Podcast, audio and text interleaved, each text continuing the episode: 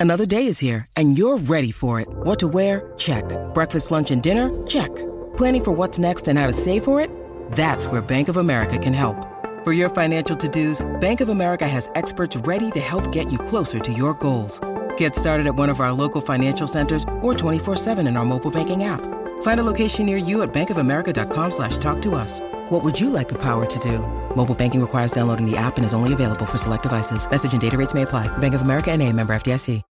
When you need mealtime inspiration, it's worth shopping Kroger, where you'll find over 30,000 mouthwatering choices that excite your inner foodie. And no matter what tasty choice you make, you'll enjoy our everyday low prices, plus extra ways to save, like digital coupons worth over $600 each week. You can also save up to $1 off per gallon at the pump with fuel points. More savings and more inspiring flavors make shopping Kroger worth it every time. Kroger, fresh for everyone. Fuel restrictions apply.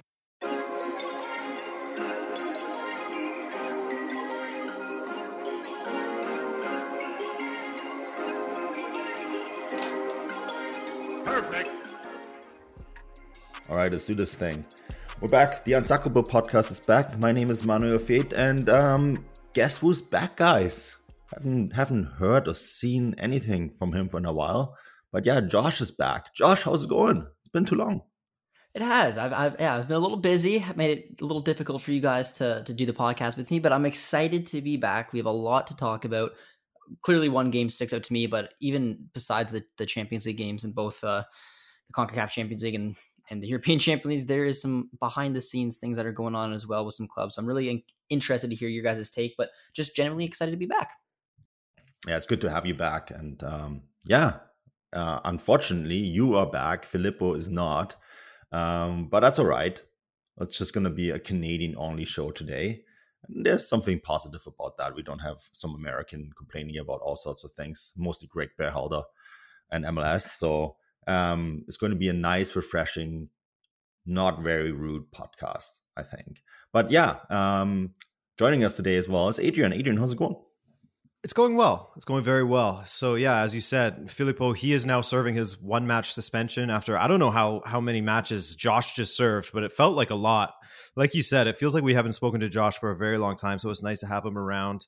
Of course, we, you know we we play around with Filippo, but it's all love. We will miss him, and uh, hopefully we'll have the whole gang together for the first time in what feels like a very long time next week. But beyond that, I'm really excited to talk about the Champions League and a little bit of Chelsea as well, right, Manuel? A little bit.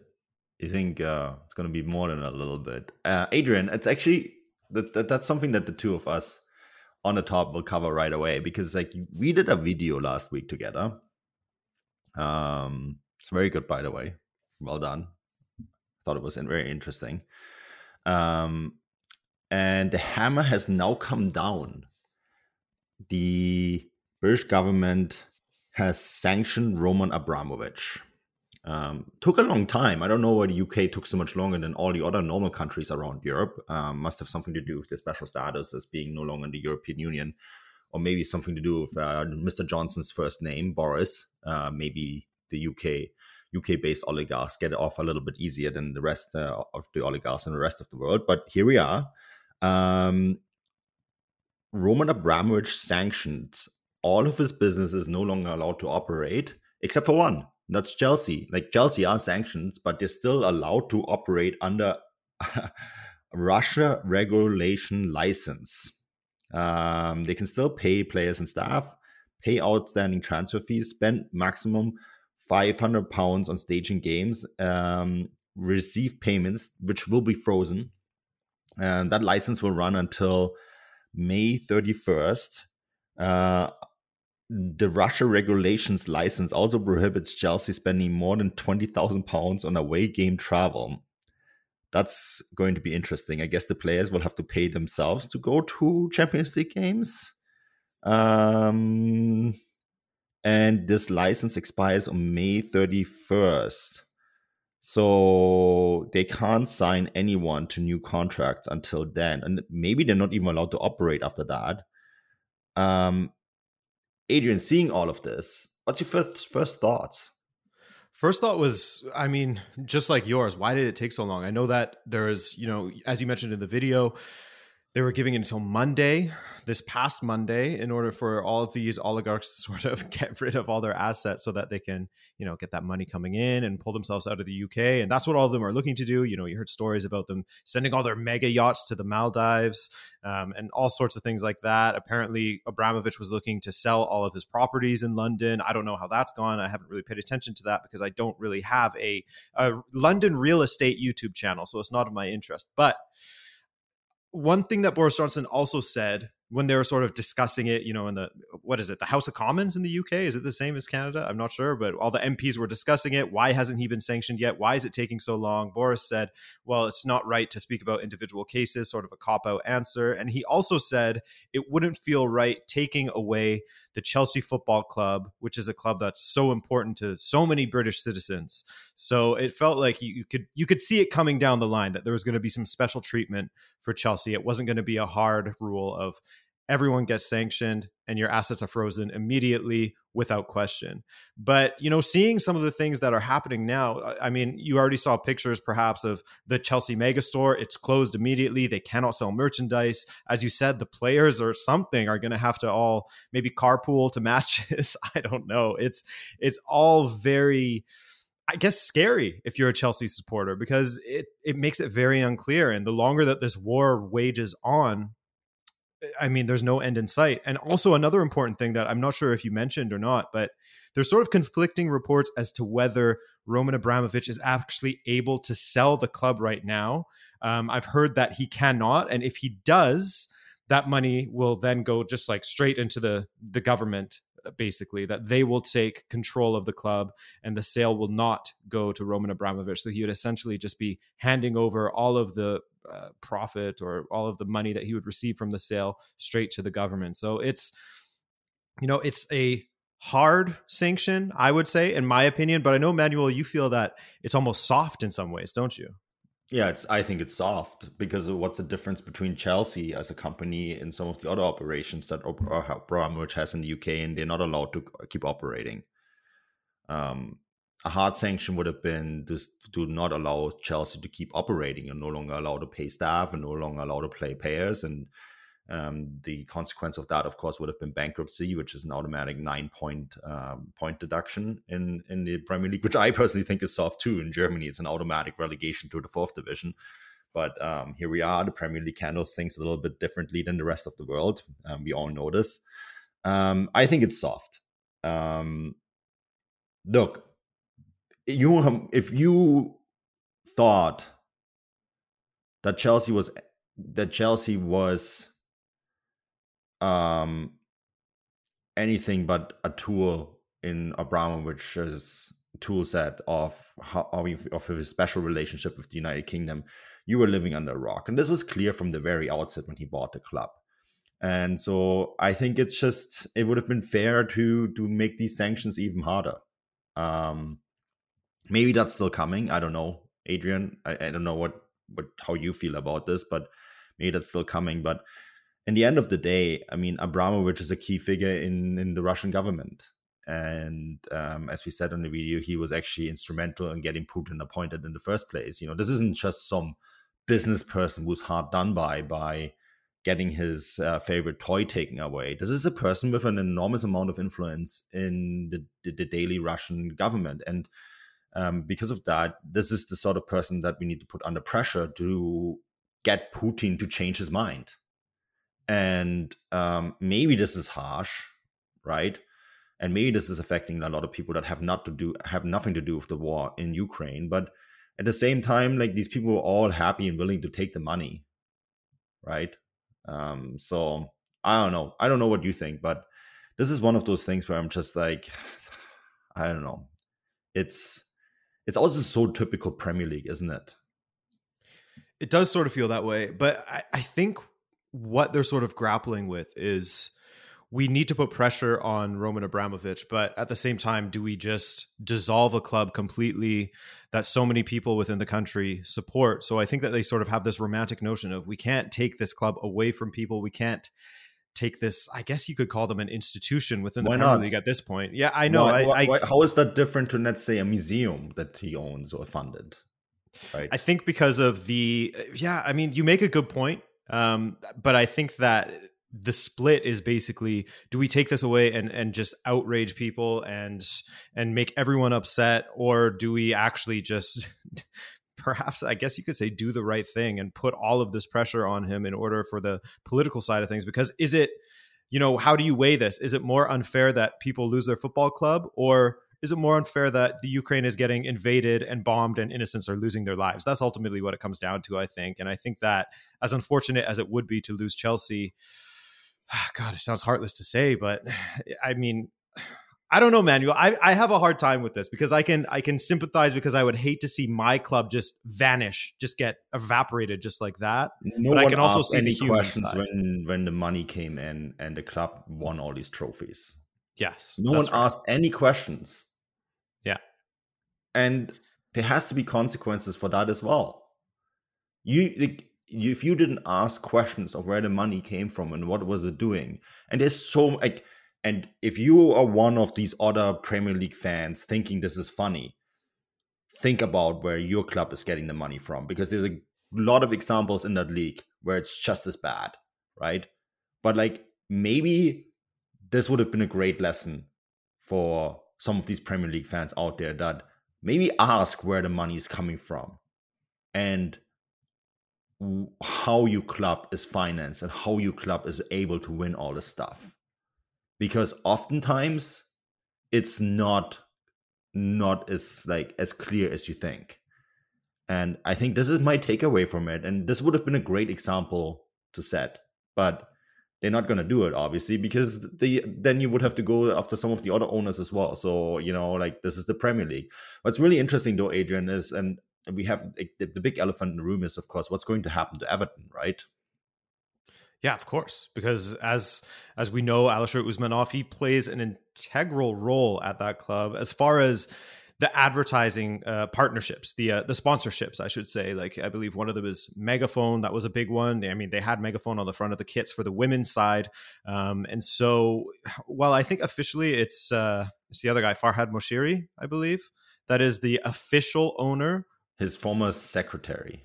Aha. So there you go. So is that sort of was now it starts you start to speculate was that sort of a front so that he wasn't the face of it and that he could not get that heat on the club itself. I don't know. But yeah, that's absolutely the elephant in the room because not only is Everton absolutely struggling thanks to, you know, terrible management of the club and then also we got to say appointing Frank Lampard for a relegation battle is not the move. But now you cut off the financials, it's very scary for them, isn't it?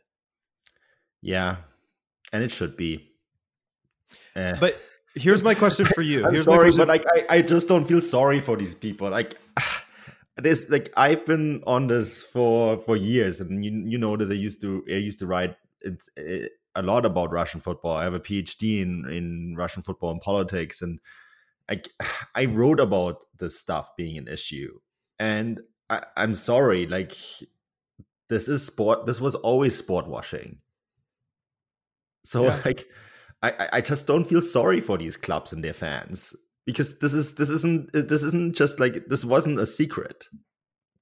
I think I mean I agree with you in some respects. I would say I I don't feel sorry for the for the people who jumped on the you know, sort of the let's call them the quote unquote glory hunters that jumped mm-hmm. on Chelsea because they started doing lots. so well and they have so much money and they built up a massive fan base of new fans around the world.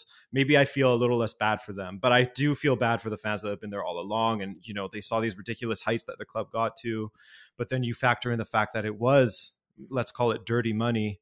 I don't know, what do you think is a fair trade-off? Let's say the government seizes the club Roman Abramovich gets none of the sale and they get a new owner. Is that a fair trade off? And maybe Josh could chime in here as well if he thinks that that's fair as well. I think restart in the, in the lowest division, but um, Josh, you go ahead. I just, I don't know. Listening to Mano, he just ha- he has no sympathy whatsoever. No, I have no um, sympathy. I'm sorry, Josh, but I just don't. it, it's hard. I mean, you both make good points. I mean, it, again, I just I go back to just think of the the fans, and I mean, but I, I, think it would be it'd be a shame to see. But at, at the same time, like uh, the like you go on social media, like a lot of the new, like you mentioned, glory hunters uh, following Chelsea since they had Roman Abramovich come in here. It's like where would that team kind of be without them? And now it's almost like they might have to go back to their roots. I think it'd be cruel to ship them both down to the to the League Two or the the National League. Um, I'm not really sure what the right because this is unprecedented. This this hasn't really happened before. I don't know what the proper sanctions are. I think either way, whichever one when it way goes, some people are going to be upset from both spectrums of it. I personally think it'd be a little cruel, but uh, you know, I have a, I'm a little softer than Manuel apparently. Yeah, um, there's a nice German term, mitgehangen, mitgefangen. If you were involved while the crime happened, you're also um, involved in the in the. You're also going to be suffering as part of the punishment. And I'm not saying alleged. I'm saying all like of course, of course, we have to add lots of alleged and so on to this. Um, not saying that Mr. Abramovich is a criminal. That's not true at all. But I'm just saying that, like, if you are involved in the surroundings of someone who's being receiving sanctions, then that's you also have to carry some of the consequences. Um, we'll see what those consequences are going to be. Knowing the Premier League, there's going to be none because that's how it works there. But um, we'll see. The NHL season has been packed with dirty dangles, hat tricks, and big wins. As the action rolls on, DraftKings Sportsbook, an official sports betting partner of the NHL, has your shot to win big too. New customers can bet just $1 on any team and get $150 in free bets if they win. That's right, a bump in the win column for your team means free bets for you. If Sportsbook isn't available in your state, you still have a shot to light the lamp.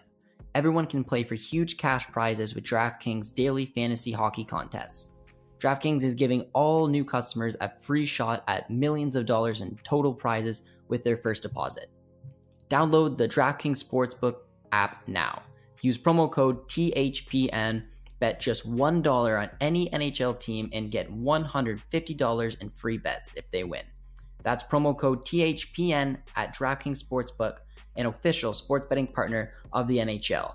21 plus restrictions apply. There will be details in the notes section of this podcast for more details about DraftKings. Guys, um, let's move to the Champions League. And uh, Josh, you're the only person who is going to be uh, okay with this first game because you weren't on the show. But uh, Adrian, Bayern Salzburg, this wasn't close at all. no. All of us were music. Oh, this is the best time to play Bayern. This is the, you know, if, if ever there was a time to expose Bayern, now would be that time. But then the team sheet comes out. And like you mentioned in our group chat, Manuel Neuer makes the return and the difference that he makes in that team, not only for his shot stopping ability, it goes way beyond that. He is their leader. He's the one that will come out and cut off those passes that go over the top. He's the one that settles that defense and the entire team just settles when they have his presence in there. And, you know, of course, it doesn't help that you concede two penalties in the first 20 minutes either. And once that happened, once Bayern scores a goal or two and they sort of smell blood in the water, they just go crazy. And so many teams have suffered at their hands, such as Barcelona, such as Tottenham, such as Arsenal losing 10 2 on aggregate. And it just felt like something that could have been so close if Manuel Neuer wasn't in there and if they hadn't conceded those two penalties at the beginning, it just went down the script of, uh, you know, classic Bayern, just absolutely destroying teams once they get a few goals in there. And I mean, we definitely look silly now listening back to that podcast. But hey, that's that's football, man. It makes a fool of us all, right? I have to point out that I didn't think that Neuer was going to be back for this, and then when I saw him on the team sheet, I was like, "Uh oh." and then they think they scored within the five minutes. I was like, I think I remember writing into the chat, this is not going to be close at all. Remember that, Adrian? yes, exactly. And I was as I was watching that match, I had both matches going on, and as I was watching, and I was doing a live stream at the time, and I saw your text, and I just started laughing because it was just you could see it coming a mile away once that first goal went in, and just the domination. I mean, there was that moment in the first two minutes or so where actually Kingsley Coman made an integral integral uh, block. I guess it was a tackle mm. slash block on was it Capaldi or Capaldo? I can I can never remember his name. Capaldo, yeah, yeah, Capaldo. And I mean, maybe just maybe had that gone in, we could talk about a different game. But just the way that Bayern were playing and just how disorganized Salzburg were at the back, it just felt like they were shell shocked and they couldn't recover following those two goals. So I, oh man, I feel for them. They were exciting, but uh, R.I.P. Bayern, the deserved winners. Ouch. Yeah uh, Josh. So in this case, not mitgehangen, nicht mitgefangen. So you are completely exempt from um, getting this prediction completely wrong. Well done. Um, skipping the podcast where we where we pretended this might actually be close. How did you see this game? Yeah, it was strategy getting out of that podcast, making sure I didn't put myself in that predicament. But no, uh, I think beforehand, I think I, I, my predictions, I think I said it'd be like a four-two game and then another four-two game or a five-two game. Like I, I, thought it'd be high scoring.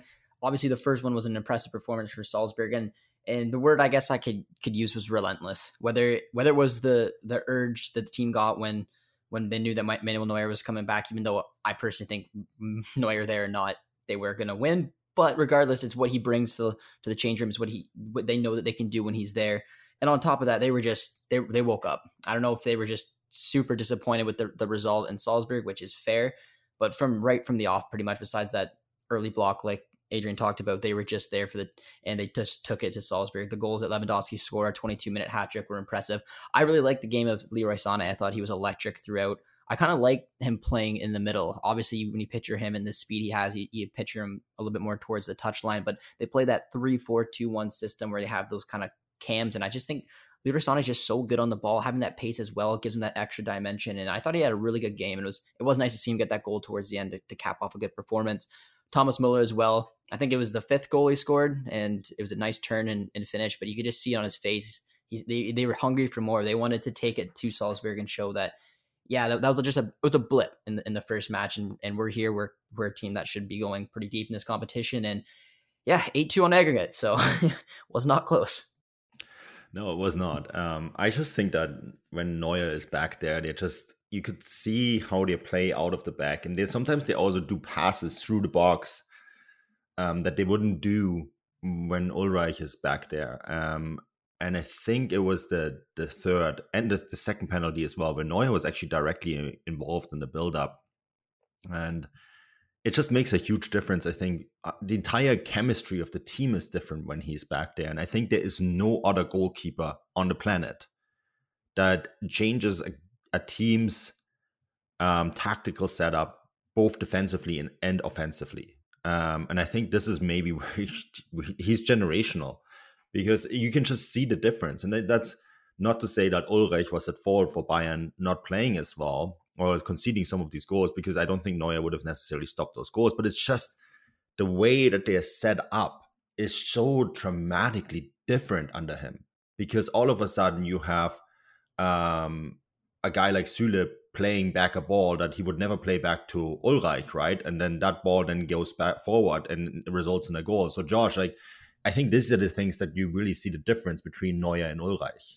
One hundred percent, and the point I was going to just elaborate on that as well was also with this this system that they're playing, you almost need Neuer in there uh, with Süle, Pavard, and Hernandez playing at the back, the three the, the three at the back with their their wing backs or however you want to look at them with Coman and Gnabry. It tells you that it's a pretty attacking looking system. So having those three center backs and knowing that Manuel Neuer is almost that fourth player back there to, to keep up, I 100% agree. I think it was a combination of, of Neuer coming back, doing what he does onto that team, but also them. I just thought they were relentless. When you've seen some of the, and there was a there was a graphic I saw on Twitter of some of the biggest, I think knockout ties uh, score wise that I, I can't remember who shared it, but it had Bayern in there. I think four of the five or four of the six in there, and they've won like seven one, seven nothing.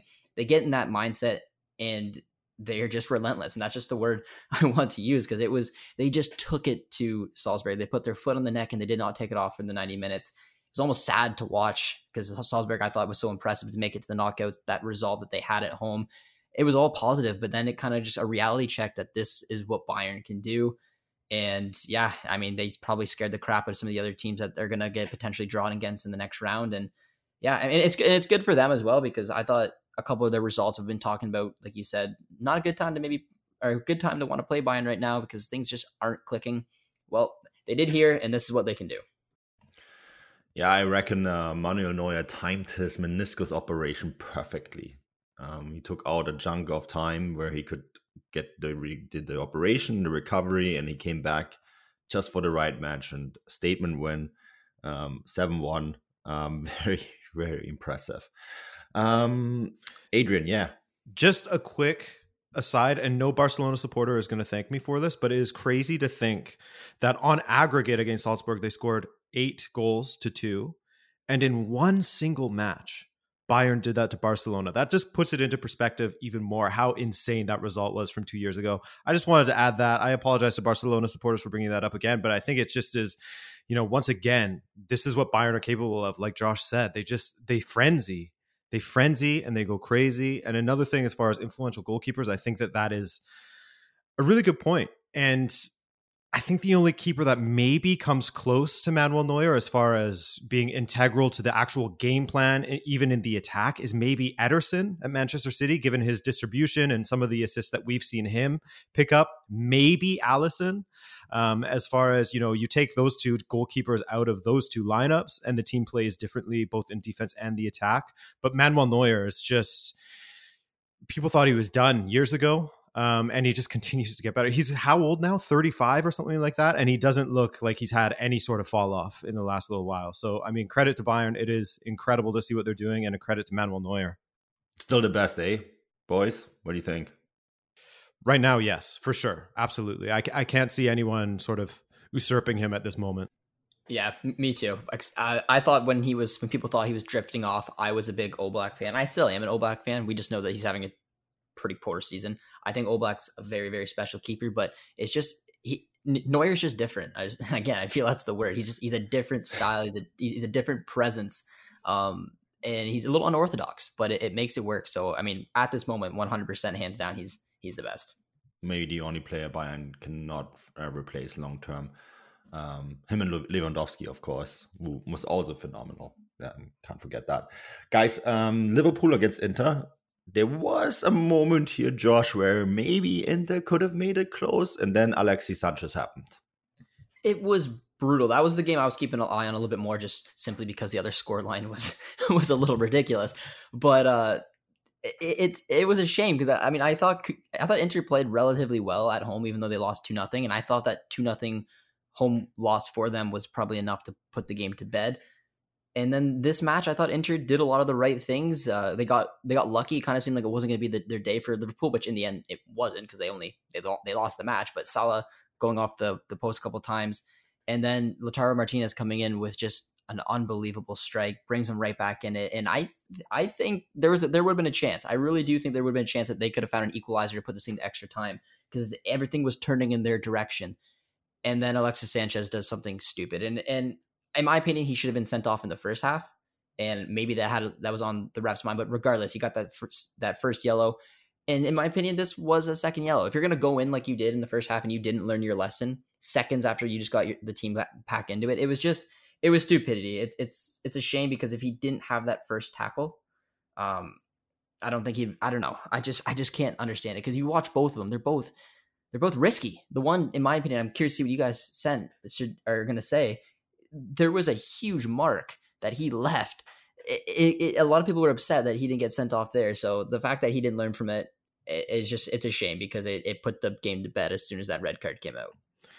Yeah, I I totally agree. Sorry, Manuel, to cut you off there, but I was deep down I was seething because Alexis Sanchez robbed us of an incredible final half hour in that game.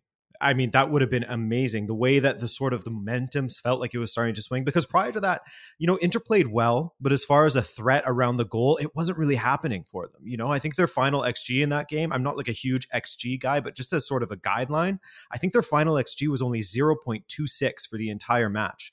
So they weren't really in it prior to that, but it felt like that could be the moment. You score a worldie like that, the entire team is completely jacked up, ready to go. And then moments later, Alexis Sanchez, a guy who, like like Josh, sorry, absolutely highlighted, he flew into that tackle on Thiago, could have got sent off for that.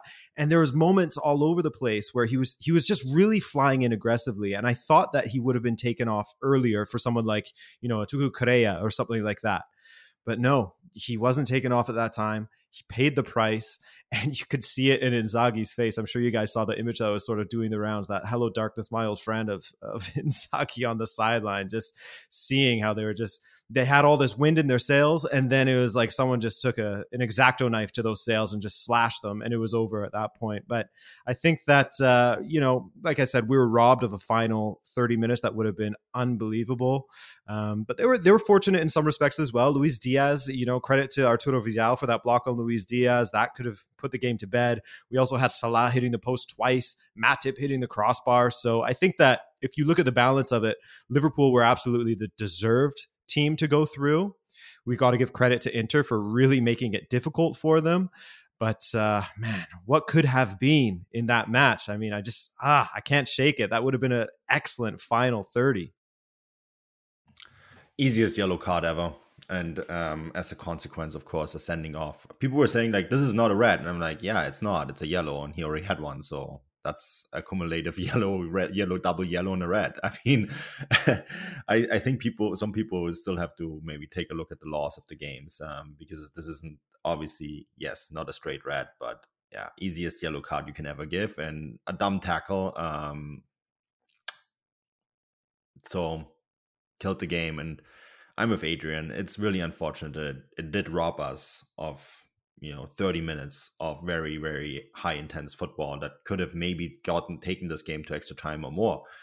Um wasn't meant to be. It's unfortunate but that's okay because um the next day we did get those final 30 minutes um in real against psg guys wow. Um i think we all said on the podcast well josh wasn't there um but i'm pretty sure Josh, what was your prediction for this one again? Yeah, you, you guys got me on here because I'm ah. the only one who didn't say uh, Madrid. And oops, I mean, watching that, watching that game, I'll put my hand up. Like you guys got me, but to to be honest, and I'm, I'm curious to get your guys' opinion. Like, do you guys really believe that Madrid was the better team over the two legs, and this is a, a, a, team that could threaten to actually win the competition this year. Because I personally didn't really see that at Madrid. What I did obviously notice in the last 30 minutes of that two leg is that PSG is a bunch of individuals because they in the first leg I think they should have won by more than one. They didn't, and in the second leg they were up two nothing. They were cruising, and then just to fall apart the way they did is just shocking. They handed that match on a silver platter to Madrid, and I'm, and there's gonna be a couple big talking points that again I'm curious on on your thoughts. The one obviously is did you think that the foul was on on Donnarumma because that changed everything? I personally thought it was a mistake on Donnarumma, and then like Donnarumma's mistake. Yes, he kind of got bodied. I just thought it was funny that he got bodied by Benzema, and then Benzema puts in the back of the net, and then Marquinhos got unlucky in the second one, and then Marquinhos just handed it away. It was just you couldn't believe it. You couldn't take your eyes off the screen. You're like, is this seriously happening? Just to piss away the the last 120 minutes that you or 120 minutes plus that you did all this good work in. It, it was just shocking. So I, I'm I'm really excited to get your guys' takes. I think it's classic PSG. Um, I guess all that sport washing money can't buy you a Champions League title. There's there's justice in the world um, after all. But I mean, honestly, I think Josh, you hit the nail on the head. It's a bunch of individuals, isn't it? Um, there isn't really much of a team there, and you saw it in the first leg where I thought both teams kind of looked like a bunch of individuals. And I, I actually thought it the same about in the second leg. It's only this time around, uh, one team of a bunch of individuals had a guy named Karim Benzema who, who scores a hat trick in I think 16 minutes, 17 minutes um, almost breaking Lewandowski's record um, the, from the previous day because Lewandowski, of course, got one in ten.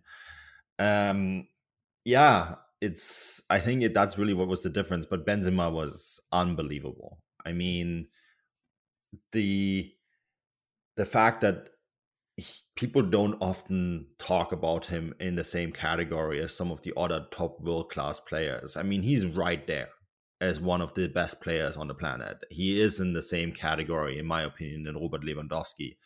And Lewandowski is the best, in my opinion, the best player at the moment right now. So, you know, if you keep that in mind, like he is really, really good. And he makes a difference in a game like that. And as good as Mbappe is, and Mbappe had a good game as well, but like sometimes you just realize that he on his own cannot carry this team. And speaking about carrying the team, Adrian, did Leo Messi play? I believe he was spotted at the stadium, but aside from a little dink over the keeper, we didn't see much from him. Oh, and that free kick towards the end where he hit the roof of the net. But other than that, I mean, we didn't really see him play. I think that you can say out of the front three, Mbappe overshadowed everyone else. But I, I 100% agree with you guys about being a collection of individuals. And I kind of went in on, on PSG in a video that I did this time because that's exactly what it is and you're never going to have a different outcome in the Champions League when you have a collection of individuals. Because when you look at that squad, maybe you could make an argument for Marquinhos, but there's no icons of the club. There's icons of football for sure Neymar, Mbappe, Messi, but actual icons of the club, you know, they don't have a Manuel Neuer. They don't have a Thomas Muller. They don't have, even if you look at someone, I don't know, Juve, a Chiellini, they don't have that. You look at their opponents, they don't have a Modric, a Benzema, guys who will die on the pitch for that club. They don't have that. And so once they start to face a little bit of challenge in the game, once they start to see that control of the match starts to slip away, it is a quick, quick downfall. You could see it in Hakimi throwing in tackles that he has no business throwing in. You could see it in Presnel Kimpembe throwing in tackles. Maybe could have got himself sent off at one point with these ridiculous tackles he was throwing in there. You could see it in the compo or sorry, in the posture of Neymar and Messi after they conceded one, two. It was almost like you could see the PTSD kicking in of, oh my God, is this going to happen again? Is this going to happen again? And again, like Manuel said, it goes to show that the sporting project at PSG does not work because you bring in individuals that are basically, you know, this sounds harsh, but a lot of these players are basically mercenaries. And I'm sure that there are some that want to see PSG do well, such as a Verratti, such as a Marquinhos, etc. But a lot of them, they're they're attracted to the glitz and the glam of it. And it hasn't worked. And I'm happy to see that because the difference between a PSG and even a Man City is that Manchester City have a cohesive, holistic approach. They're buying players that fit the whole mold of the club that fit the vision of Guardiola and all the people that are running the club. They're trying to increase their academy and they're trying to give opportunities to their academy so that they can build naturally, not just this one last time, let's sign Sergio Ramos, Messi, Hakimi, Donnarumma, Wijnaldum all in the same window to try and get this, you know, like to me it honestly feels like PSG are try we're trying to just win the Champions League right before the Qatar World Cup to have that double blow maybe that's wrong. Maybe I'm just being speculative, and I probably am, but it feels that way. And so to see them fail in this sort of way is not really surprising, is it? No, and, and Adrian, I, I agree with what you said, and I like the rant. I'm just gonna dive a little bit more and just kind of say some things that because I, I don't care that PSG lost. I think it's kind of funny, but I just want to dive in a little bit deeper. And I'm sorry to anyone who, who's a fan of PSG, but to kind of go on to to what happened in, in this match, just to give everyone out there who may not 100% know, but to going in this match, obviously PSG was up one nothing. But if you look at the Madrid, I mean, one the biggest thing for them is that Benzema was fully fit, but Mendy wasn't available, which brought in Fernández. We had a, a, huge one, Casemiro, which we I think all three of us or four of us before said that this is gonna be the biggest part. So he wasn't available. Toni Kroos was clearly at like 50%. He got subbed off in the 57th minute. So this team was honestly running on fumes coming into this match. And on top of that, they were down again. Mbappe scored a nice goal. And the, if you put money on it when they were down 2 nothing at halftime, you, you, you would have been a genius because the one play that I want to highlight just to show again the individuals was Neymar gave the ball away when it was 1 1 deep into uh, Madrid's half. And then he gave it to Luka Modric. And there was about, I don't know, seven different blue shirts around Luka Modric who took the ball completely up the pitch, completely unmarked, giving every, like you said, giving everything for Madrid because he's a Madrid player through and through at 36 years old and to play a beautiful ball into Vini Jr., who I then found Benzema to put the ball in back net, or then found Modric, who found Benzema to put the ball in back net. It, it just screams because you saw when Neymar gave the ball away and just that half half ass effort back to can't even defend and can't even get the ball back from a 36 year old when there's seven blue shoots shirts around him. It was just incredible. It's just like they gave up, that they got mad, they got upset, and then they just they pissed it away. There's no other way. But there was just so many things going against Madrid why they shouldn't have gone through and PSG had to literally, in my opinion, hand the game to them on a silver platter to go through, and they did exactly that. And, as they always do. Um, yeah, I don't have much more to add to what you guys said. I think it's it's pretty much spot on. Um, the one thing, of course, that I find curious is that the player that PSG has sort of made out to be this big icon for the club uh, Kylian Mbappe, who they spent a ton of money on.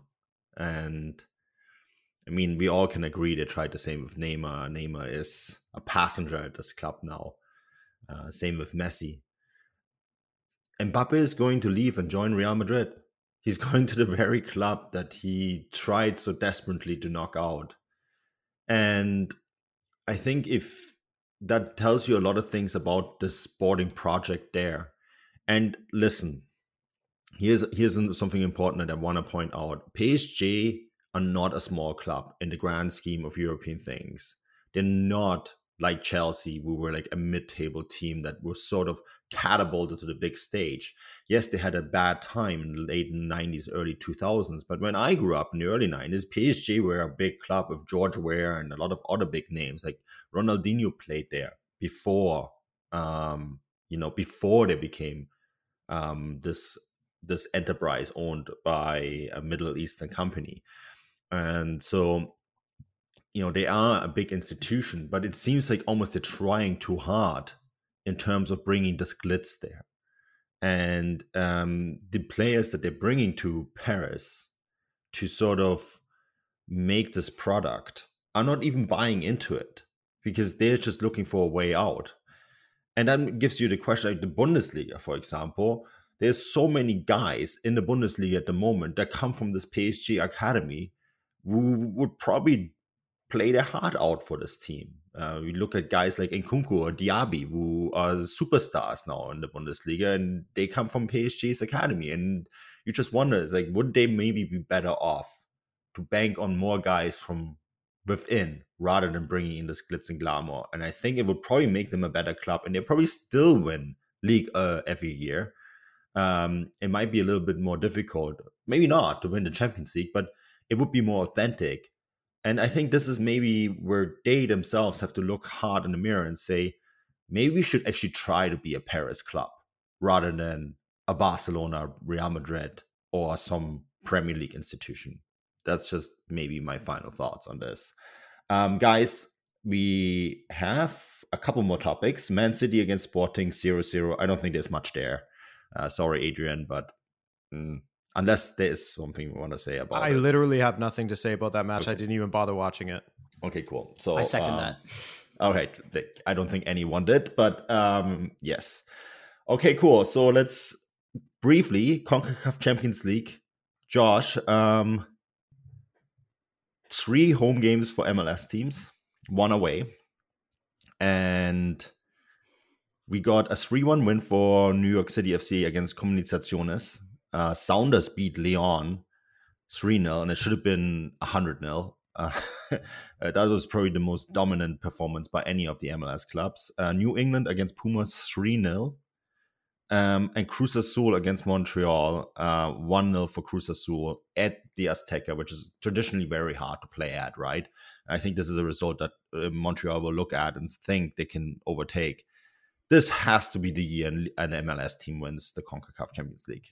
You'd think so. It looks pretty certain that at least three MLS sides will be in the uh, semifinals. And the one I really want to highlight, I want to get your guys' opinion on it as well. Because if, if I was to pick one MLS side that to me would embody the MLS and should be the rightful potential first winners of the CONCACAF Champions League, it would be the Seattle Sounders. I think they're the best run side in the MLS by far. I think they've had the most success. And they look like they're here to win it this season because Leon is no pushover whatsoever. But like you said, Manuel, they ran them over. The chances that they had, and obviously like possession wasn't in their side, but they had a, a tactical game plan and they took it and honestly had it to precision. The amount of chances they could have had, they have a comfortable three nothing victory, which you'd you'd assume should be enough to be able to get it through. And I think that they're the, they're where I'd put my money at right now. I think NYFC have had a really classy uh, performance as well this season, but I mean, I don't think the opposition has been totally there. Uh, it, New England as well. I thought it was. I mean, that's a big performance over, over Pumas. It, it, really is. The other interesting one is whether because I think Cruz Azul right now are, are still the bookies' favorites to take this competition home. I didn't personally see enough in that performance. Only a one nothing win at, at home at the Azteca. Like we said, it was a difficult place over CF Montreal. The return leg, I, there could be something in there, man. There's a really good possibility there could be four MLS sides. But if you're asking me, again, the the side that I think would be deserving of the first uh, the first MLS side to win the CONCACAF Champions League is is Seattle, and honestly, that performance that they had, I think justifies it. Yeah, I would I would agree with you, Josh. Knowing Seattle Sounders quite well, they are very well run, and this performance was incredible. I mean, they were probably kicking themselves a little that the result isn't even bigger. Um, and I I don't think Leon will have enough to overturn this. I don't think any of these re- results uh, will get overturned in Liga MX's favor. Um, I actually do think that Montreal could maybe overturn it, Adrian, at the Big O, um, a graveyard for Central American teams, isn't it?